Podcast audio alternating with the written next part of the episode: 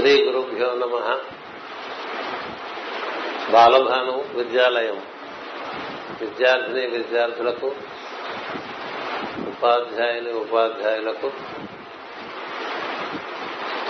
ప్రధాన ఉపాధ్యాయుని ఉప ప్రధాన ఉపాధ్యాయుని అనేటువంటి వారందరికీ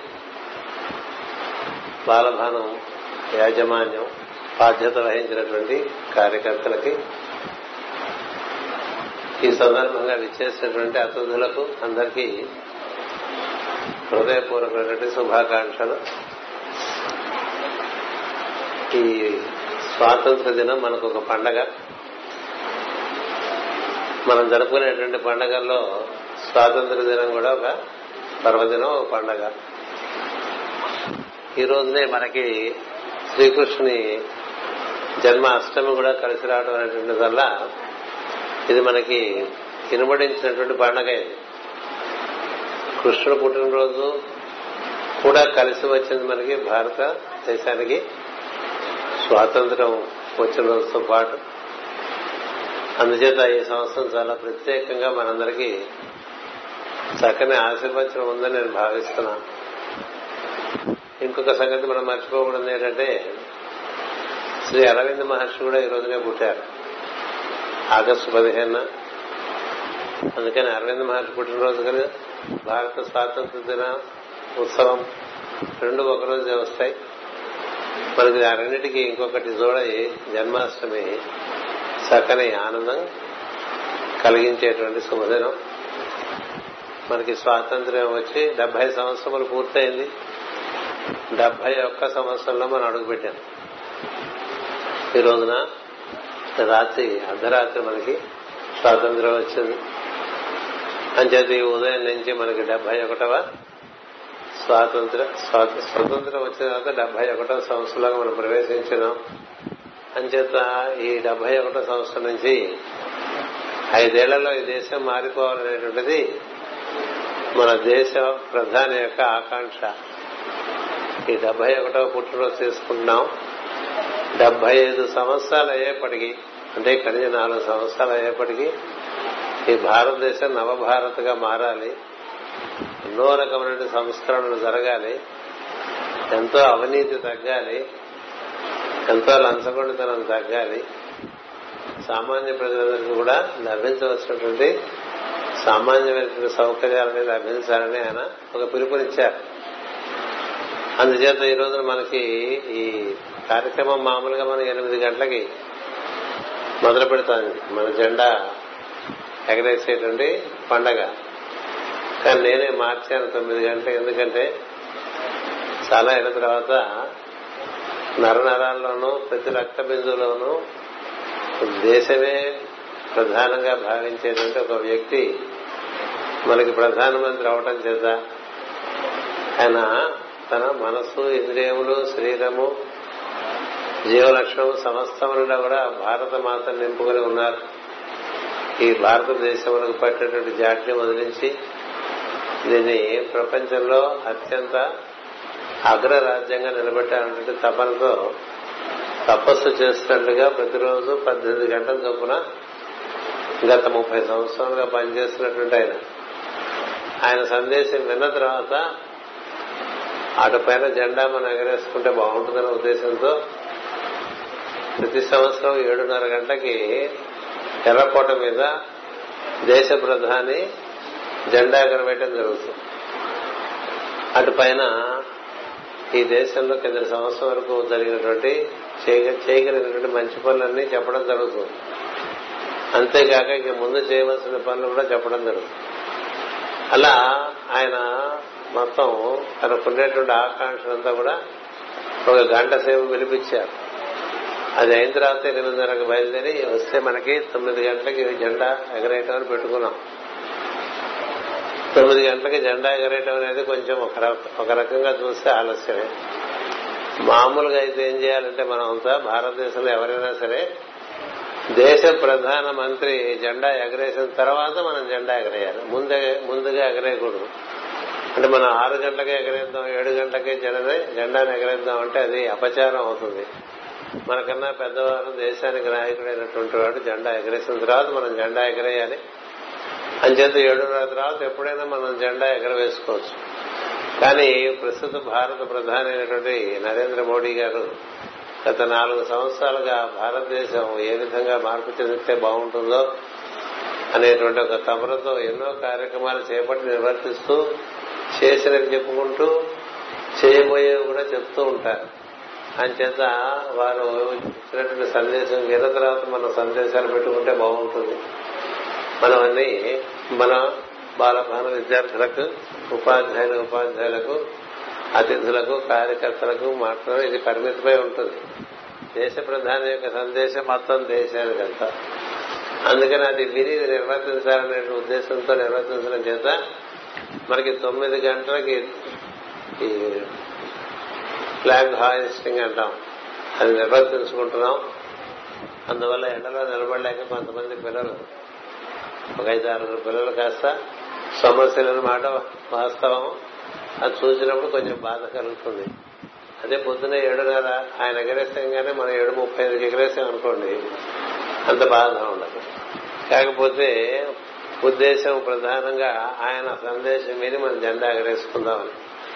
అందుచేత మనం ఈ రోజున ఈ త్రివర్ణమైనటువంటి జెండాను ఎగరేసుకున్నాం. మీరందరూ పాట పాడారు. త్రివర్ణాలంటే ఏమిటో? పైన ఉన్నటువంటి సింధూరం రంగు త్యాగానికి సంకేతం ఉన్నారు మనకి ఎంతో మంది భారత స్వాతంత్ర్యానికి వారి ప్రాణాలను త్యాగం చేసినటువంటి ఉన్నారు. ధనాన్ని త్యాగం చేసినటువంటి ఉన్నారు. రకరకాలుగా త్యాగములు చేసినటువంటి వారు ఎన్నో త్యాగముల ఫలంగా వారి యొక్క రక్తం కూడా చెందింది. ప్రాణాలు అర్పించినటువంటి వాడు ఉన్నారు. అది కారణంగా మనకి స్వతంత్రం వచ్చింది అని గుర్తు చేయడమే కాక సింధుల రంగు మనకేం గుర్తు చేస్తుందంటే మన జీవితంలో కూడా మనం కొంత త్యాగ బుద్ధి అలవాటు చేసుకోవాలి. ప్రతి భారతీయుడు కూడా కాస్త కూస్తో తన కాలాన్ని తనకు ఉండేటువంటి వనరులను తనకున్నటువంటి మేధస్సుని ఇతరుల శ్రేయస్సు కోసం వినియోగించడం అనేటువంటిది ఒక ప్రతిజ్ఞగా తీసుకోమని చెప్పడానికి మనకి జెండా. ఇలా జెండా పెట్టుకున్నా అంటే అర్థం ఏంటంటే అందరం జెండాలు పెట్టుకుంటాం. ఇవాళ రేపు తీసేస్తాం కదా. కానీ గుర్తుండిపోవాల్సిన విషయం ఏంటంటే కాస్త కూస్తో మన జీవితంలో కూడా త్యాగం ఉండాలి. ఉంటేనే భారతీయుడు అని అర్థం. అది మనకి ప్రధాని నరేంద్ర మోదీ ఆయన జీవితం అంతా కూడా త్యాగానికి ప్రతిరూపమే సొంతమే లేదే. అంచేత ఆయన త్యాగానికి చక్కని ప్రతిరూపం. మనకి ఇదివరకు గాంధీ మహాత్ముడు ఏ విధంగా త్యాగ నిరతిని చూపించారో ఇతర స్వాతంత్ర యోధులు ఎలా త్యాగనిరతి చూపించారో అలా తాను వివాహం చేసుకున్నప్పటికీ కూడా వైవాహిక జీవితంలోంచి స్వార్థం పుట్టుకొస్తుందని తాను ఏకాకిగానే ఉండిపోయారు ఆయన. ఉండిపోయి దేశం కోసమే జీవిస్తున్నటువంటి వ్యక్తి. రెండవది ఆయన ఎప్పుడు చెప్తుండేదంటే భారతదేశం స్వచ్ఛ భారత్ కావాలని. స్వచ్ఛ భారత్. ఈ స్వచ్ఛ భారత్ అనే దానికి మనందరం కూడా మన వంతు కర్తవ్యాన్ని మనం నిర్వర్తించాలి. మీరందరూ ఏం చేయాలంటే మీ ఇంట్లో మీ కాంపౌండ్లో ఉన్నంత వరకు అంత క్లీన్గా ఉందా లేదో చూసుకుంటూ ఉండాలి. అలాగే మన స్కూల్లో కూడా కాగితాలు ఎక్కడెక్కడ పడేయకుండా మొత్తం కాంపౌండ్ అంతా కూడా ఎప్పుడూ క్లీన్గా ఉండేట్టుగా చూసుకుంటూ ఉండాలి. అలా మనకి మనమే పెంచుకుంటూ ఉండాలి మన స్వచ్ఛత. ఆ స్వచ్ఛత నిర్మలత్వం అవి బాగా మనకి పెరగడానికి తెల్లని రంగు మనకి జెండా మీద ఉన్నది. నేను నిర్మలంగా ఉంటాను. అంటే నాలో ఏదంటే మాలిన్యము ఉండదు. అలా ఉండటానికి ప్రయత్నం చేస్తాను. అదేవిధంగా నా పరిసరాలన్నీ కూడా చాలా శుభ్రంగా ఉంచే ప్రయత్నం చేయాలి. ఇప్పుడు మనం ఈ హాల్లోకి వచ్చామనుకోండి వచ్చినప్పుడు చాలా శుభ్రంగా ఉంటుంది హాల్. మరి ఈ హాల్ వదిలిపోయేప్పుడు అంతే శుభ్రంగా ఉంటాం అలాగే మనం బాత్రూములు వాడుతూ ఉంటాం. వెళ్ళే ముందు అప్పటికే కడిగి ఉంచుతారు. మనం వాటిని వాడుకున్న తర్వాత మనం దాంట్లోంచి బయటకు వచ్చేప్పుడు మనం వెళ్ళక ముందు ఎంత స్వచ్ఛంగా ఉందో వెళ్ళిన తర్వాత కూడా అంత స్వచ్ఛంగా ఉంచే బాధ్యత మనది. అలా అది ఒక బాధ్యత. మన వల్ల పరిసరాలు ఏమీ కూడా మలినం కాకూడదు. మన వల్ల మరణం కాకూడదు. అంతేకాదు మన వలన మరణం ఏమన్నా మన దృష్టి కనబడితే అది మనం నిర్మూలిస్తూ ఉండాలి. ఇలా చేయటం అనేటువంటిది తెల్ల రంగు యొక్క మనకి ఆదర్శంగా తీసుకోవాలి. అందుకని ఈ సంవత్సరం మనకి ఆకుపచ్చకి హరిత విప్లవం ఉంటారు అంటే మన చెట్టు జామ పొలము పంట అన్ని బాగా పెంచుకునేటువంటి దృష్టి మనకు ఉండాలి. అందుచేత ఎక్కడైనా మొక్కలకి వాటికి మనం ఈసారి మన బాలభాన విద్యాలయంకి కిందటి కార్యవర్గ సమావేశంలో ఒక మాట చెప్పా. మీరందరూ కూడా ఏదో ఒక రోజు కార్యవర్గ ఉపాధ్యాయులు ఉపాధ్యాయులు నిర్ణయం చేస్తారు. మొత్తం బాలభాన విద్యాలయం వారందరూ కూడా మున్సిపాలిటీ వారితో సంప్రదించి ప్రతి పిల్ల ప్రతి పిల్లవాడి చేత ఒక చెట్టు నాటించండి. ఏం చేద్దంటే మన దేశం పచ్చగా ఉండాలంటే మన ప్రయత్నం కూడా అందులో కొంత భాగమై ఉండాలి. ఇలా హరిత విప్లవం ఈ మూడు మనకు ఉన్నాయి సింధూరం అంటే త్యాగం చేయటం. తెలుపు అంటే స్వచ్ఛంగా ఉండటం. హరితం అంటే మనం ఎక్కడ కూడా ఇంట్లో కూడా చెట్టు పెంచడం ఓ మొక్క పెంచడం వాటికి నీళ్ళు పోయటం ఇలాంటివి నేర్చుకుంటూ ఉండాలి. మీ వరకు ప్రస్తుతం. మా పొట్టి పెద్దవాళ్ళు ఊళ్ళో కూడా ఇంకేమైనా చేసేమో చూస్తాం. మనం అంతా సమిష్టిగా నాలుగు వందల మంది ఉన్నాం కాబట్టి ఈ నాలుగు వందల మంది మనం మున్సిపాలిటీ వారు కోరిన చోట మన బాలభాన విద్యాలయం పేరున నాలుగు వందల చెట్లు మొక్కలు నాటామనుకోండి చాలా అద్భుతమైనటువంటి ప్రభావం సంఘం మీద ఉంటుంది. అలాంటి కార్యక్రమాలు మనం చేసుకుంటూ ఉండాలి.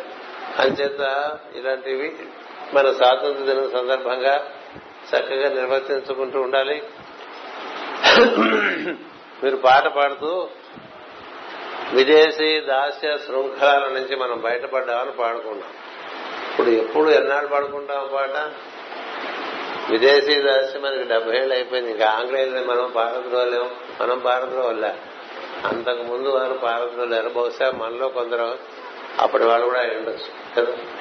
అంచేత ఎప్పుడో అయిపోయింది. ఇప్పుడు ఎందుకు వాళ్ళ గురించి ఆంగ్లేయుల్ని మనం పారదోలేం మనం పారద్రోలేమో వాళ్ళే వెళ్ళిపోయారో మనకు తెలియదు అందుచేత దాని గురించి ఎక్కువ చెప్పుకోవడం మానేసి ప్రస్తుతం మనకు ఒక దాస్యం ఉంది. ఏమిటి ఆ దాస్యం అంటే నేను గొప్ప అంటే నేను గొప్ప అని ప్రతివాడు అహంకార పడుతూ ఉంటాడు.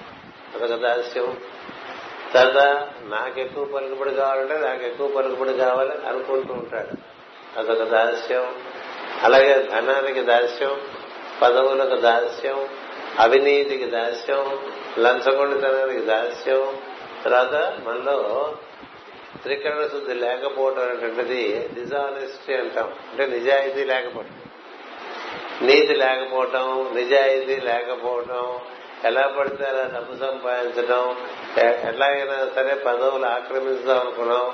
ఇలాంటి విషయాల నుంచి ఇప్పుడు దాస్య విముక్తి కావాలి. దాస్య విముక్తి మనకి ఇంకా ఆంగ్లేయులు మళ్ళీ మన దగ్గరికి రమ్మన్నారు రారు వారు బాగా దోచేశారు మనం చెప్పి మనం చెప్పుకున్నాం. ఇందాక పాటలో కానీ మీకు ఒక విషయం చెప్తాను. వాళ్ళు రెండు వందల సంవత్సరాలు పరిపాలించి దోచిన దానికన్నా ఈ డెబ్బై సంవత్సరాల్లో మన దేశంలో దోచబడింది చాలా ఎక్కువ. వాళ్ళు రెండు వందల సంవత్సరాల్లో మన దేశాన్ని దోచేశారని చెప్పుకుంటూ ఉంటాం కదా. అది ప్రపంచంలో చాలా పెద్ద రికార్డుగా చెప్పుకుంటారు. భారతదేశాన్ని బ్రిటిష్ వారు దోచినంత దోపిడీ అది చాలా పెద్ద రికార్డుగా చెప్పుకుంటూ ఉంటారు. అంత ఎవరు దోచలేదని. కానీ ఆ తర్వాత వాళ్ళు రెండు వందలేళ్ళలో దోచింది మన డెబ్బై సంవత్సరాల్లోనే మనమే మన పాలించుకుంటూ మన పాలకులే మనకు దోచేసింది. అంచేత మనకి దాస్యం ఇంకో రకంగా అది కొనసాగుతూనే ఉంది దాస్యం. ఎందుకు కొనసాగుతుందంటే మనకి చెప్పాక ధనానికి దాస్యం పదవికి దాస్యం అవినీతికి దాస్యం నిజాయితీ లేకపోయినటువంటి దాస్యం. ఇలాంటి మరణాలన్నీ చాలా ఉన్నాయి. ఈ దాస్యం నుంచి మనం బయటపడాలంటే మీ దగ్గర నుంచి ప్రారంభమయ్యి మేము ధనానికి లొంగం ధర్మానికే లొంగుతామని. మేము ధర్మానికి లొంగుతాం తప్ప ధనానికి లొంగము. మేము నిజాయితీగా బతుకుతాం గాని అవినీతికి పాల్పడము. మేము ఎట్టి పరిస్థితుల్లో కూడా లంచము పుచ్చుకోము. ఇలాంటివన్నీ మీరు బాగా నేర్చుకుంటే మీరు పెద్ద అయ్యేసరికి దేశం బాగుపడే అవకాశం ఎక్కువ ఉంటుంది. ప్రధానంగా ఏం చెప్పారంటే డెబ్బై ఐదవ స్వాతంత్ర దినోత్సవం పూర్తయ్యే లోపల ఈ దేశానికి చాలా రకాలుగా ఉన్నటువంటి ఇలాంటి దాస్యం అంతా నిర్మూలించేస్తాను నేను. ఎవరిని నల్లధనం ఉండేవాళ్ళు నిద్రపోకుండా చూస్తానని చెప్పాడు వాడు నల్లధనం ఉండేవాళ్ళు నిద్రపోకుండా చూస్తాను నేను. అలాగే ఈ మనకి రకరకాల అవినీతి కార్యక్రమాలు చేసేవాడు ఉన్నారు వారెవరూ నిద్రపోకుండా చూస్తాను. ఆటంకవాదులు ఎవరు ఈ దేశంలో ఎలాంటి నష్టం కలిగించకుండా చూస్తాను. సామాన్య ప్రజలందరికీ కూడా చక్కగా కరెంటు నీరు ఆహారము ఆచ్ఛాదము ఈ నాలుగు కలిగేట్టుగా చూస్తారని చెప్పారు అంచేత మనం కూడా ఆ దిశగా అడుగులు వేసుకుంటూ వెళ్తే మన జీవితం చాలా చక్కగా సాగుతుంది. మన పిల్లలు మాట్లాడుతూ స్వదేశీ అన్నారు. కదా? మొట్టమొదటి ఉపన్యాసం స్వదేశీ. స్వదేశీ అని మన భావన మనలో అది ఉపన్యాసం నుంచి ఆచరణలోకి రావాలి. ఆచరణలోకి రావాలంటే నేను ఒక మాట చెప్తాను మీకు వీలుంటే ఆచరించండి స్వదేశీకి. మీరు వేసుకునే బట్టల్లో వారానికి ఒక్కరోజు ఖద్దరు బట్టలు నరేంద్ర మోడీ గారు ప్రధానిగా వచ్చిన తర్వాత మన దేశంలో ఖాదీ ఉద్యమానికి చక్కని ఊపు వచ్చింది. ఆయన పిలుపునిచ్చారు.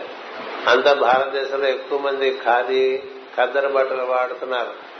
దాంతో కద్దరు పరిశ్రమలన్నీ కూడా ఇప్పుడు ఇదివరకు చాలా తీరం నష్టంలో ఉండేవన్నీ కూడా ఇప్పుడు లాభంలోకి వచ్చేసాయి అది ఎంత అద్భుతంగా పెరిగిందంటే ఒక వంద రెట్లు పెరిగింది.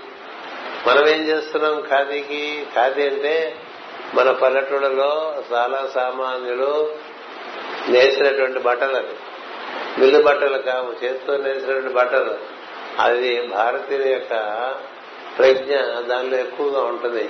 మహాత్మా గాంధీ ఖాదీ ఉద్యమం మొదలుపెట్టారు. అందుచేత నేను రెండు విషయాలు చెప్పదలుచుకున్నా. స్వదేశీ అనగానే నాకు రెండు విషయాలు గుర్తొచ్చినాయి. వారానికి ఒక రోజు ఖాదీ బట్ట. అది మీకు శనివారం హాఫ్ డే ఉంటుంది కాబట్టి వేసుకు చూడండి. ఖాదీ వేసుకుంటే మిగతా బట్ట వేసుకోబుద్ది కాదు. ఎందుకంటే ఖద్దర్లోంచి గాలి లోపలికి చక్కగా వస్తుంది. లోపలికి చెమట బయట కూడా చక్కగా పోతూ ఉంటుంది. మనం వేసుకునే మిల్లు బట్టల్లో లోపల మనం ఉడికిపోతూ ఉంటాం. విశాఖపట్నం లాంటి ఊళ్ళో ఖాదీయే సుఖం. అందుకని ఖాదీ అలవాటైతే ఖాదీ ఎప్పుడు వేసుకుందో అనిపించేట్లుగా ఉంటుంది. అందుకని మీరందరూ ఉపాధ్యాయులు మీకు దానికి దారి చూపిస్తారు. తల్లిదండ్రులతో మాట్లాడతారు. తల్లిదండ్రుల ప్రతినిధులు కూడా ఇక్కడ సభలో ఉన్నారు. పేరెంట్స్ మీటింగ్లో ఒక రోజు ఖాళీ. అలా పెట్టుకున్నారనుకోండి మనం కూడా ఖాదీ ఉద్యమానికి చక్కగా తోడ్పడిన వాళ్ళు అవుతాం. నేను అలా ఖాదీ కొనుక్కున్నాను. రెండేళ్ళ క్రితం మూడేళ్ళ క్రితం ఇక్కడ ఖాదీ గురించి చెప్పిన తర్వాత ఒక మూడు జతలు ఖాదీ కొనుక్కున్నాను.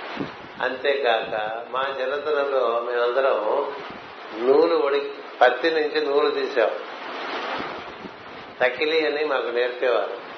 అలా నేర్పి అవి ఏకులుగా తయారు ఏకుల నుంచి ఇలా నూలు తయారు చేసి ఆ వడికినటువంటి నూలును దగ్గరుండే పరిశ్రమలకు ఇస్తే వాళ్ళు దాన్ని ప్రభుత్వం సద్వినియోగం చేసేది. ఇవాళకి ఆ ఖాదీ ఉద్యమం ఉన్నది ప్రపంచంలో అంటే భారతదేశంలో. అంచేది మీరు ఏదైనా తకిలి వడగలరా అనేది చూడండి. తగిలి వడగడం చాలా సరదాగా ఉంటుంది. మేము ఎలా వడికేవాళ్ళు అంటే మాకు స్కూల్లోనే ఒక అరగంట తగిలి పడుకుంటాం అనేటువంటి ఒక క్లాస్ ఉండేది. అంతేకాకుండా ఇంటి నుంచి స్కూల్ నుంచి ఇంటికి వచ్చేప్పుడు ఇంటి నుంచి స్కూల్కి వచ్చేప్పుడు కూడా తకిలి వడికేటువంటి నైపుణ్యం మాకు నేర్పారు. అందుకని తకిలీలు వడికి ఒక్కొక్కళ్ళు ఒక ఒక చెండు తకిలి అందిస్తే వాళ్ళకి చక్కని బహుమతులు ఇచ్చేవారు మాకు ఆ రోజుల్లో. ఇది మనకి స్వదేశీకి సంబంధించిన విషయం. మన ఎంతసేపు విదేశీ మోజు ఎక్కువ కదా? ఓ వాచి కొనుక్కున్న విదేశీ వాచ్ కొనుక్కుంటాం. ఓ పెన్ను కొనుక్కున్న విదేశీ పెన్ను కొనుక్కుంటాం. ఓ టెలివిజన్ కొనుక్కున్న విదేశీ కొనుక్కుంటాం. కార్లు కొనుక్కున్న విదేశీ అంతా విదేశీ విదేశీ విదేశీ. మరి స్వదేశీ అని మాట్లాడుకుంటూ విదేశీ వస్తువులను కొనుక్కుంటుంటే మనలో ఎంత త్రికరణ శుద్ధి ఉన్నట్టు? కదా?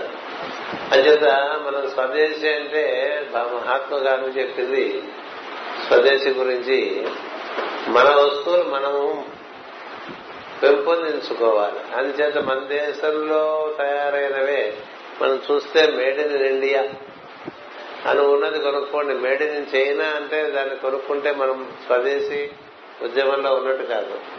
ఒకటి ఖాదీ ఉద్యమము అది కూడా స్వదేశీలో భాగము. రెండోది స్వదేశీ వస్తువులు వాడటం నేర్చుకోండి ఏదైనా కొంటే దాని మీద మేడ్ ఇన్ ఇండియా ఉందా లేదా అనేది చూసుకుని వీలున్నంత వరకు వీలున్నంత వరకు మేడ్ ఇన్ ఇండియా కొనుక్కుంటే మన దేశంలో తయారయ్యే వస్తువులు మనం వాడటం అనేటువంటిది మనకు అభ్యాసం అయితే మన దేశ ఉన్నతికి మనం తోడ్పడిన వాళ్ళం అవుతాం. అందుకని అది కూడా మనం నేర్చుకోవాల్సినటువంటి బాధ్యత ఒకటి మనకి చాలా ఉన్నది. అటు పైన ఇక్కడికి వచ్చి మీ దగ్గర నుంచే నేను నేర్చుకున్నా. ఇక్కడికి వచ్చి మీరు చెప్తున్న విషయాలు వచ్చి నాలుగు విషయాలు రాశాను ఇవాళ మన ప్రధానమంత్రి మాట్లాడుతూ మంచి మాట చెప్పారు. ఈరోజు సృష్టి చక్రాన్ని తిప్పేటువంటి శ్రీకృష్ణు యొక్క జన్మదినం. మనకి ఇద్దరు మోహనులు ఉన్నారు. ఒకరు సృష్టి చక్రాన్ని తిప్పినటువంటి మోహనుడు ఒక ఆయన. ఇంకో మోహనుడు రాట్న చక్రాన్ని తిప్పినటువంటి రాట్నం. చక్రాన్ని తిప్పినటువంటి చరకా తిప్పినటువంటి మరొక మోహన్. ఎవరంటే మోహన్ దాస్. కరంచంద్ గాంధీ మరి ఈయన మోహనే ఆయన మోహనే ఆయన సృష్టి చక్రం తిప్పుతాడు ఈయన మన యొక్క చరకాన్ని తిప్పాడు. తిప్పి మనకి సందేశాన్ని ఇచ్చి మనకి స్ఫూర్తినిచ్చాడని చెప్పారు. అంతేత ఆయన మర్చిపోడు. మనం కూడా మర్చిపోకూడదు. మన ఖాదీ అలాగే ఈ నూలు వడకటం అటు పైన భారతీయ వస్తువులు మనం చక్కగా ప్రమోట్ చేసుకోవటం ఇలా మనకి మనం మనం మారితే తప్ప మన దేశం బాగుపడుతుంది మనం ఏమనుకుంటామంటే దేశం బాగుపడాలి దేశం బాగుపడాలంటే మనం బాగుపడటం మొదలు పెడితే దేశం బాగుపడిపోతుంది అందుకనే మహాత్మా గాంధీ ఒక మంచి మాట చెప్పారు. Be the change that you that you wish that you want from the surroundings అని రాసి అక్కడ be the change don't expect the change అని. ఎవరో మనకంతా మార్చి పెడతారు అనుకోకూడదు. మనమే మార్చుకోవాలి మనం కదా? ఇప్పుడు మన విద్యాలయం ఉంది. ఈ విద్యాలయం చక్కగా అందరికీ శిక్షణ ఇవ్వటానికి ప్రయత్నం మనం చేసుకుంటే అవుతుంది తప్ప దానంతర తవ్వదు ఏదేను. దానంతర తవ్వదు. అందుకనే ఆయన ఏమన్నారంటే చల్తా హై అనే భావన తీసేయండి బదల్నా హై అనే భావన పెట్టుకోవచ్చు చల్తా హై కాదు బదల్నా హై అన్నారు. అందుకని మన మార్పు మనకు మీకు ఎన్ని చెప్పాను మూడు విషయాలు చెప్పా మన మనం మార్చుకోవడానికి ఈ విషయాలన్నీ మీరు ఆచరణలో పెట్టారనుకోండి మీలో మార్పు వస్తుంది. మీలో మార్పు వస్తే దేశంలో మార్పు వస్తుంది. మనం శుభ్రంగా ఉంటాం మన పరిసరాలను శుభ్రంగా ఉంచడం నేర్చుకుంటే మన ఊరు శుభ్రంగా ఉంటుంది. కదా? ఎవరో శుభ్రం చేయాలనుకోవడానికి అవసరం లేదు. అలాగే ఎన్నో విషయాలు మనం అలా చేయవలసినటువంటిది. తర్వాత ఇంకొక ముఖ్యమైన విషయం నేను చెప్పదలుచుకుంది ఏంటంటే మన విద్యా విద్యాలయం నుంచి ఎంతో మంది విద్యార్థులు చక్కని ప్రతిభతో బయటికి వెళ్తున్న వాళ్ళు ఉన్నారు. ఇప్పుడు మన ఇరవై ఆరవ సారిగా మనం పదవ తారీఖు పదవ తరగతి పరీక్షల్లో మనకి హండ్రెడ్ పర్సెంట్ ఫస్ట్ క్లాస్ రావటం అందులో చాలా మంది వందకి వంద రావటం జరిగింది. ఈ పిల్లలందరూ తర్వాత ఏమవుతున్నారు? ఈ పిల్లలందరూ తర్వాత ఏమవుతున్నారు అనేటువంటి ఆలోచన ఉండాలి. అది యజమాన్యానికి ఉండాలి ఉపాధ్యాయులు ఉపాధ్యాయులకు ఉండాలి. కానీ వాళ్ళెప్పుడో కాకతాయిలంగా వచ్చి మన పలకరించడం వేరు వారితో మన సంబంధం పెట్టుకోవటం వేరు. అందుచేత నేను ఒకటి ప్రతిపాదన చేస్తున్నాను. బాలభాను స్టూడెంట్స్ అలూమ్ని అని ఒకటి పెట్టుకుని పాత విద్యార్థులందరినీ కూడా అందులో సభ్యులుగా మనం చేర్చుకోవాలి. మీకు తెలుసో తెలీదో ఇక్కడ నిలబడి ఇందాక మీ అందరికీ కొన్ని ప్రైజులు ఇచ్చినటువంటి కార్యకర్త చంద్రశేఖర్ గురుప్రసాద్ ఒకప్పుడు ఈ విద్యా విద్యాలయంలో విద్యార్థి. ఇప్పుడు అతనితో పాటు విద్య నేర్చుకున్న వాళ్ళ దగ్గర నుంచి ఎప్పుడు ఇరవై ఆరేళ్ళ నుంచి బయటకు వెళ్ళిపోయిన వాళ్ళు ఉన్నారు. ఇరవై ఆరు సంవత్సరాలుగా పది పూర్తి చేసుకుని బయటకు వెళ్ళే వాళ్ళు ఉన్నారు. కొన్ని ఇరవై ఆరేళ్ళలో ప్రతి సంవత్సరం యావరేజ్గా ఇరవై మందిని వేసుకున్నా మనకు ఐదు వందల మంది పాత విద్యార్థులు బయటకు వెళ్ళిపోయిన వాళ్ళు ఉన్నారు. కదా? మరి ఐదు వందల మంది ఏం చేస్తున్నారు? ఎక్కడున్నారు? వాళ్ళకి మనకి అనుబంధం ఏంటి? అనుబంధం ఉంటే అది ఎంత బలం తెలుసా? ఇప్పుడు ఎక్కడో జనకంలో చదువుకున్నటువంటి రమణ ఇప్పుడు బాలభాను విద్యాలయంకి వచ్చాడు అంతేకాదు తన ఆనందం కొద్దీ కొన్ని బహుమతులు కూడా ప్రకటించాడు. ఇలా ఎంతమంది ఉన్నారు మనకి? ఐదు వందల మంది ఉన్నారు. ఐదు వందల మంది పాత విద్యార్థులు ఉన్నారు. వారందరినీ మనం వారితో మన అనుబంధం మనం కొనసాగించుకోవాలి అంతేగాని వదిలేదు. వాళ్ళతో మనం కాస్త అనుబంధం పెంచుకుంటూ ఉంటే వారు మనతో అనుబంధం పెంచుకుంటారు. ఎందుకంటే నాకు తెలిసి జీవితంలో మనం పదో తారీఖు తరగతి వరకు మన స్కూల్లో చదువుకున్న రోజులే చివరి వరకు గుర్తుంటాయి. ప్రతి ఒక్కడికి కూడా elementary school middle school high school స్మృతులే ఎక్కువ ఉంటాయి. తర్వాత స్మృతులు కాలేజీ అంత పెద్ద గొప్పగా ఉండదు. యూనివర్సిటీకి వెళ్తే అంత భావం ఇంకా తగ్గిపోతుంది. ఎప్పుడు ప్రతి మనిషిలోనూ ఇప్పుడున్న ఉపాధ్యాయులు కూడా వాళ్ళు కలిసి చూసుకుంటే వాళ్ళ చిన్నప్పుడు ఒకటో క్లాస్ నుంచి పదో క్లాస్ వరకు ఎక్కడ ఏ విధంగా చదువుకున్నారు అనేటువంటి విషయమే వారికి బాగా ఎప్పుడు గుర్తొస్తూ ఉంటుంది. అంచేతనే నేనేం చేస్తుంటాను తెలుసా? నేను చిన్నప్పుడు బాగా చదువుకుని ఆనందం పొంది స్ఫూర్తి పొందినట్టు స్కూల్కి ఈ రోజు కూడా చాలా సాయం చేస్తుంటా పాత విద్యార్థిగా. అలా మీరు కూడా నేను చేసి మీకు చెప్తున్నా. పాత విద్యార్థి అయినటువంటి వాడు ఆ విద్యాలయానికి రుణపడి ఉంటాడు. ఆ రుణాన్ని తీర్చుకునేటువంటి బాధ్యత తనకు ఉంటుంది. ఐదు వందల మందిలో యాభై మంది ఆ విధంగా మనకి బలం చేకూర్చారు ధన సహాయం కాదు చెప్పేది. వారు మనతో కూడి ఉండటమే బలం. ధనబలం కన్నా అంగక బలం చాలా గొప్పది. అందుచేత నా దృష్టిలో ఆ విధంగా మనం మన పాత విద్యార్థులందరినీ కూడా మనలో కలుపుకుని ఇలా స్వాతంత్ర దినోత్సవం అప్పుడు వారందరికి కూడా మనం ఒక ఎలక్ట్రానిక్ కమ్యూనికేషన్ పంపించామనుకోండి వాళ్ళందరూ శుభాకాంక్షలు పంపిస్తారు. వద్దామనుకునేటువంటి వాళ్ళు రావటానికి వీలు పడుతూ ఉంటుంది. అలాగే ఈ పిల్లలు ఇలా నిలబడి ఉంటే పడిపోకూడదు. కదా? మన పిల్లలు ఒక గంట నేను రావడానికి పది నిమిషాల నుంచే నిలబెట్టారు. నేను వచ్చింది ఎనిమిది ముప్పావుకి వచ్చాను. ఎనిమిదిన్నరకు వచ్చా? ఎనిమిది ఎనిమిది ముప్పావా? ఎయిట్ ఫార్టీ ఫైవ్ నిలబెట్టారు మీరు. ఎయిట్ ఫార్టీ నిలబెడితే నైన్ ఓ క్లాక్ తొమ్మిది గంటలకల్లా పడిపోయారంటే పావు గంట కూడా ఎండలో నిలబడిపోతే ఎలా మీరు పడిపోయారనేది నాకు బాధ కలిగించిన మీరు పడిపోవడం అంత మంచి విషయం కాదు కదా? అంటే ఏంటి? పిల్లల్లో బలం లేదని అంటాం వాళ్ళకి స్ట్రెంగ్త్ లేదు స్టామినా లేదు. అది రావాలంటే ఏదో ఒక కొంత మీరు బాగా ఆటలు ఆడటం చెయ్యాలి. ఏదో ఒక ఆట ఆడుకోవాలి. ఇక్కడ ఆడటమో లేకపోతే ఇంటి దగ్గర ఆడటమో ఏదైనప్పటికీ మీలో ప్రాణశక్తి బాగా పెరగాలంటే ఆసనాలన్నా వెయ్యాలి లేదా ఏదైనా చక్కని ఆట ఒక గంట సేపు ఒళ్ళంతా చెమట పట్టేట్టుగా ఆడుకోవాలి. అలా ఆడుకుంటే మీకు బలం వస్తుంది. మీకు ఊరికే మార్కులు వచ్చేస్తే చాలు ఏ మార్కులు వచ్చినా మనకి ఉసూరు అంటుంటే ఎక్కువ పని చేయలేడు. ఇప్పుడు చూడండి మనకి మన గురుగారు ఉన్నారు. ఆయన పద్దెనిమిది గంటల దగ్గర పనిచేశారు ఇప్పుడు నేను పద్నాలుగు గంటలు చేసేసరికి పొద్దున్న నాలుగున్నర మొదలు పెడితే రాత్రి పన్నెండు వరకు ఏదో పని చేస్తున్నాను నాలుగున్నరకు మొదలు పెడితే రాత్రి పది గంటల వరకు అంటే ఎన్ని గంటలైంది? ఎన్ని గంటలైంది? ఎక్కడ సార్ నాలుగున్నర నుంచి నాలుగున్నరకి పన్నెండు గంటలు. అక్కడి నుంచి మళ్ళీ పదిన్నర అంటే ఇంకో ఆరు గంటలు పద్దెనిమిది గంటలు. కదా?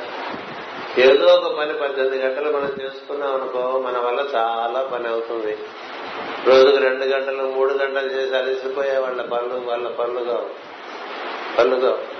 అంటే ఎప్పుడు ఉపాధ్యాయులే ఉపాధ్యాయులు కూడా వారు ఇక్కడ విద్యాలయంలో ఒక ఏడెనిమిది గంటలు పనిచేస్తారు తర్వాత కూడా పని చేసుకుంటారు కొందరు లేచిన తర్వాత పనులు చేసుకుంటూ ఉంటారు. శరీరము రోజులో ఒక పద్దెనిమిది గంటలు అలసిపోకుండా పని చేయగలిగేటువంటి ప్రాణశక్తి సంపాదించుకోవాలి మీరు. అలా సంపాదించుకోవాలంటే బాగా వ్యాయామం అంటే మనకి డ్రిల్ మాస్టర్ గారు ఉన్నారు కదా. ఈ చేతులు ఎత్తి పైకి ఎత్తించి కిందకి ఎత్తించి నడుము వంగించి అటు తిప్పి ఇటు తిప్పి డ్రిల్ చేయిస్తారు. ఆ డ్రిల్ బాగా చేయాలి బాగా గాలి పీల్చాలి. బాగా ప్రాణశక్తి పెంచుకోవాలి. అలా పెంచుకోకపోతే ఏ విధమైనటువంటి ఉపయోగం ఉండదు. అందుకని మీరు విద్యతో పాటు శరీరాన్ని కూడా బాగా పోషించాలి. దృఢంగా ఉండాలి. నీరసంగా ఉండకూడదు. నీరసంగా ఉండదు ఇప్పుడు చూడండి ఈశ్వర్ చంద్ర ఉన్నాడు? మంచి మార్కులు వచ్చినాయి. మంచి పుష్టిగానే ఉన్నాడు ఈశ్వర్ చంద్ర కదా? అవునా? అట్లాగే ఇక్కడ కొంచెం మంది అగస్య డివిజన్ నుంచి కొంతమంది ప్రైజ్ అనుకున్నారు వాళ్ళందరూ పుష్టిగా ఉన్నారు. అగస్త్య బ్యాచ్ వాళ్ళందరూ నేను గమనించా. అంచేత ఇప్పుడు ఈ ముందు కూర్చున్న అమ్మాయి అనుకోండి అగస్త్య. అంటే ఆ ఎల్లో అంతా అగస్త్య కదా. అందుకని ఇప్పుడు అందరూ అగస్త్యలాగా పుష్టిగా ఉన్నారు. పుష్టి లేకుండా ఉత్త చదువులో పుష్టి చాలు అన్ని ఉండి బాగా చదువు బాగా వచ్చి మంచి మేధస్సు ఉండి ఆ ఏదో జబ్బు వచ్చేసింది అనుకోండి నేను చేయలేము కదా? అందుకని మన మేధస్సు ఎంత పుష్టిగా ఉంటుందో శరీరం కూడా అంత పుష్టిగా తయారు చేసుకోవాలి. అదొకటి మీకు చెప్పదలుచుకున్నాను. మరొక విషయం బాలభాన విద్యాలయం యాప్లో యాప్లో బాలభాన విద్యాలయం వార్తలే ఉండాలి మిగతా వార్తలు. ఇంకో వార్తలు ఇందులో వేసుకోవడం కాకుండా మీరు ఈ బాలభాన విద్యాలయంలో ప్రతి వారం ఏమిటి ఏం జరిగింది ఒక విశేషమైన కార్యక్రమం మీరు బాలభాను విద్యాలయం యాప్లో అది మీరు ప్రకటిస్తే అది ఎక్కడున్నా కూడా బాలభాన విద్యాలయం అంటే ఆసక్తి ఉండేవాళ్ళందరూ చూస్తారు. అంతేగాని ఇతరమైనటువంటి విషయములు బాలభాన విద్యాలయం యాప్లో రాకూడదు. ఎందుకంటే ఎవరెవరు ఏ ఏ బృందాలకు ఆయా యాప్స్ ఉన్నాయి వాటి అంత ఆసక్తి ఉండేవాళ్ళు వాటిని నిర్వర్తించుకుంటారు. ఇప్పుడు మనం ఈ ఎలవుని ఏర్పరచుకుని పాత విద్యార్థుల సంఘం ఏర్పాటు చేసుకుని ఈ బాలభాను వార్తలన్నీ వారికి తెలిసేట్టుగా చేశామనుకోండి ఎంత అద్భుతంగా ఎంత అద్భుతంగా ఉంటుంది. అంచేత మీ యాప్ విషయంలో కూడా అంటే పిల్లలకు కాదు పెద్దలకి సందేశం. అది మనం చక్కగా నిర్వర్తించుకోవాలి. ఈ స్వాతంత్ర దినం సందర్భంగా ఫస్ట్ ర్యాంక్ వచ్చినటువంటి పిల్లలున్నారే ఫస్ట్ ర్యాంక్ వచ్చిన పిల్లలకు ఒక బాధ్యత ఉంది. ఇందాక పాపకి చెప్పా. ఒక్కసారి ఫస్ట్ ర్యాంక్ వస్తే ఎప్పుడూ ఫస్ట్ ర్యాంక్ రావాలి. నాకు ఫస్ట్ ర్యాంక్ వచ్చినప్పుడు ఒక టీచర్ చెప్పాడు ఈసారి ఫస్ట్ ర్యాంక్ వచ్చిన సంతోషపడితే కాదురా ఎప్పుడు ఫస్ట్ ర్యాంక్ నీ దగ్గర నుంచి తల్లిదండ్రులు ఎక్స్పెక్ట్ చేస్తారు టీచర్లు ఎక్స్పెక్ట్ చేస్తారు. కదా? You should stand up to their expectation అందుకని ఎప్పుడు అందరూ ఫస్ట్ ర్యాంక్ రావడానికే ప్రయత్నిస్తారు. అంటే బాగా నా దృష్టిలో ఫస్ట్ ర్యాంక్ అంటే తొంభై పర్సెంట్ పైన వస్తే ఫస్ట్ ర్యాంక్.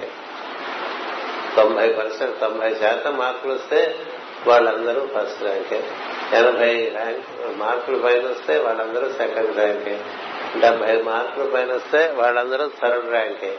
ఇంకా ఆ తర్వాత వాళ్ళు దారిలో ఎక్కడ ఆగిపోతారు. డెబ్బై ఎనభై తొంభై అవి మీరు మార్కులుగా పెట్టుకోండి. అలా చేసుకోండి బాగుంటుంది. తర్వాత మీరందరూ చాలా ఈ స్వాతంత్ర పర్వదినం సందర్భంగా ఇచ్చినటువంటి ఉపన్యాసాలు చాలా బాగున్నాయి. ముందు ఉపన్యాసం చెప్పడానికి ఇక్కడ నిలబడి మాట్లాడటానికి ఒక ప్రయత్నం చేయడంలో భయం పోతుంది. రెండు మన వాక్కు ధారాళంగా వస్తోందా లేదా అని మనకు తెలుస్తుంది. నాలుగు మూరుందో నిలబడి మనం మాట్లాడినప్పుడు తడువుకోకూడదు. తడువుకోకుండా ధారాళంగా వచ్చేయాలి మనకి. ధారాళమైన నీతులు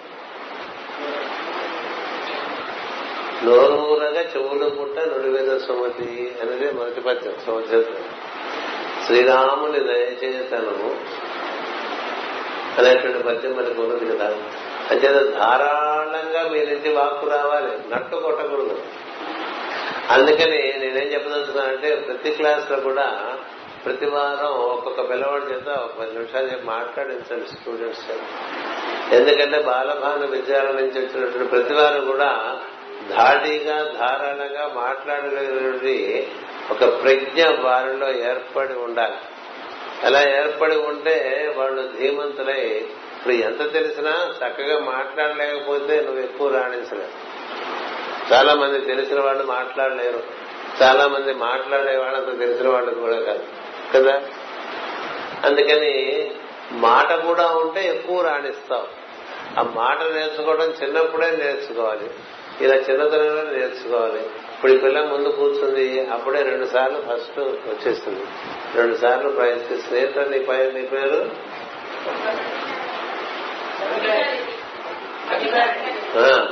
మరి అలాగే క్లాస్లో కూడా టీచర్ నిలబడి మాట్లాడమంటే మాట్లాడేసేట్టుగా ఉంటాం దేని మీదైనా సరే ఒక ఐదు నిమిషాలు మాట్లాడగలగాలి. అది ఒకటో క్లాస్ నుంచి పదో క్లాస్ వరకు ప్రతివాడి చేత వారానికి ఒక ఇద్దరు చొప్పున మాట్లాడించామనుకోండి సంవత్సరంలో ఆ స్కూల్లో అందరూ ఆ క్లాస్లో అందరూ మాట్లాడేస్తారు. ఇట్లా పదేళ్ళు మాట్లాడితే ఇంకా వాళ్ళు మాట్లాడలేకపోవడమే ఉండదు. అందరూ వస్తలేదు అమ్మ బాబాయ్ బాలభారత విద్యాలయం అంటే భయపడిపోవాలి. ప్రపంచం అలా మీరు మాట నేర్చుకోండి. ఎందుకంటే వీళ్ళని చూస్తే ముచ్చటేస్తుంది కదా. ఇక్కడ నిలబడి మాట్లాడితే మీకు ఏమనిపించాలి నేను కూడా ఒక రోజు ఇక్కడ నిలబడి మాట్లాడాలి. అలా మాట్లాడేట్టుగా మిమ్మల్ని మీరు చక్కగా తీర్చిదిద్దుకోండి. బాగా చేశారు. ఇలా చేయడానికి వెనకాల మీ ఉపాధ్యాయుని ఉపాధ్యాయుని యొక్క శ్రమ చాలా ఉన్నది. అంచేత వారెప్పుడు మాకు ఆత్మీయులే.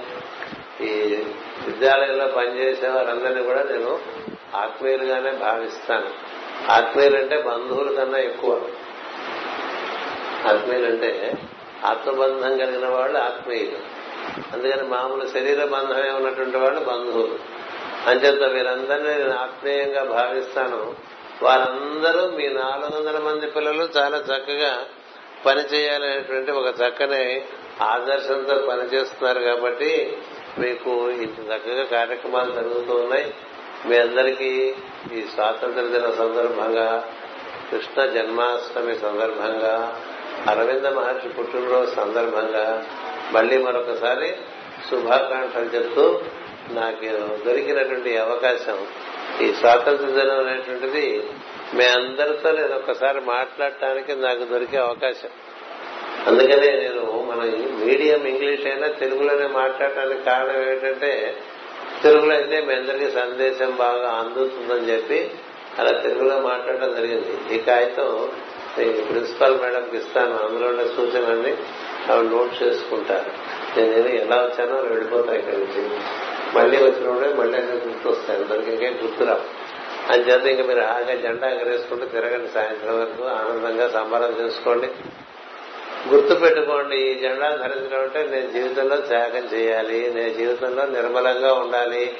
నేను మన దేశం యొక్క సంపద ఈ ఆకుపచ్చకి చాలా మంది ఆకుపచ్చ అంటే పాకిస్తాన్ అనుకుంటారు. ఆకుపచ్చ అంటే పాకిస్తాన్ కాదు. మనకి ఆ కొండలన్నీ ఆకుపచ్చగా ఉంటాయి. పాకిస్తాన్ అయిపోతుందా? ఆకుపచ్చ పాకిస్తాన్ ఎట్లయిపోతుంది? వాళ్ళు కూడా ఆకుపచ్చ పెట్టుకున్నారు పచ్చగా ఉండాలని. అంచేత మన దేశ సంపదకి ఆకుపచ్చ చిహ్నం దేశ సంపదను పెంచడానికి నేను బతుకుతాను. ఒకటి నిర్మలంగా బతుకుతాను. రెండు నేను జీవితంలో పది మంది కోసం నా జీవితాన్ని త్యాగం చేస్తాను. మూడు ఈ మూడు మనం నేర్చుకోవాలి చదువుతో పాటుగా. అలా మీరందరూ తయారవ్వాలని నేను ఆశిస్తున్నాను. ఎంత టైం ఏందో ఇక్కడ భాష లేదు. సరిగ్గా పదకొండు గంటలకి బాగుంటుంది. అనుకున్న ప్రకారం కార్యక్రమం అయిపోయింది. అందరికీ మరొకసారి నా శుభాకాంక్షలు. నమస్తే.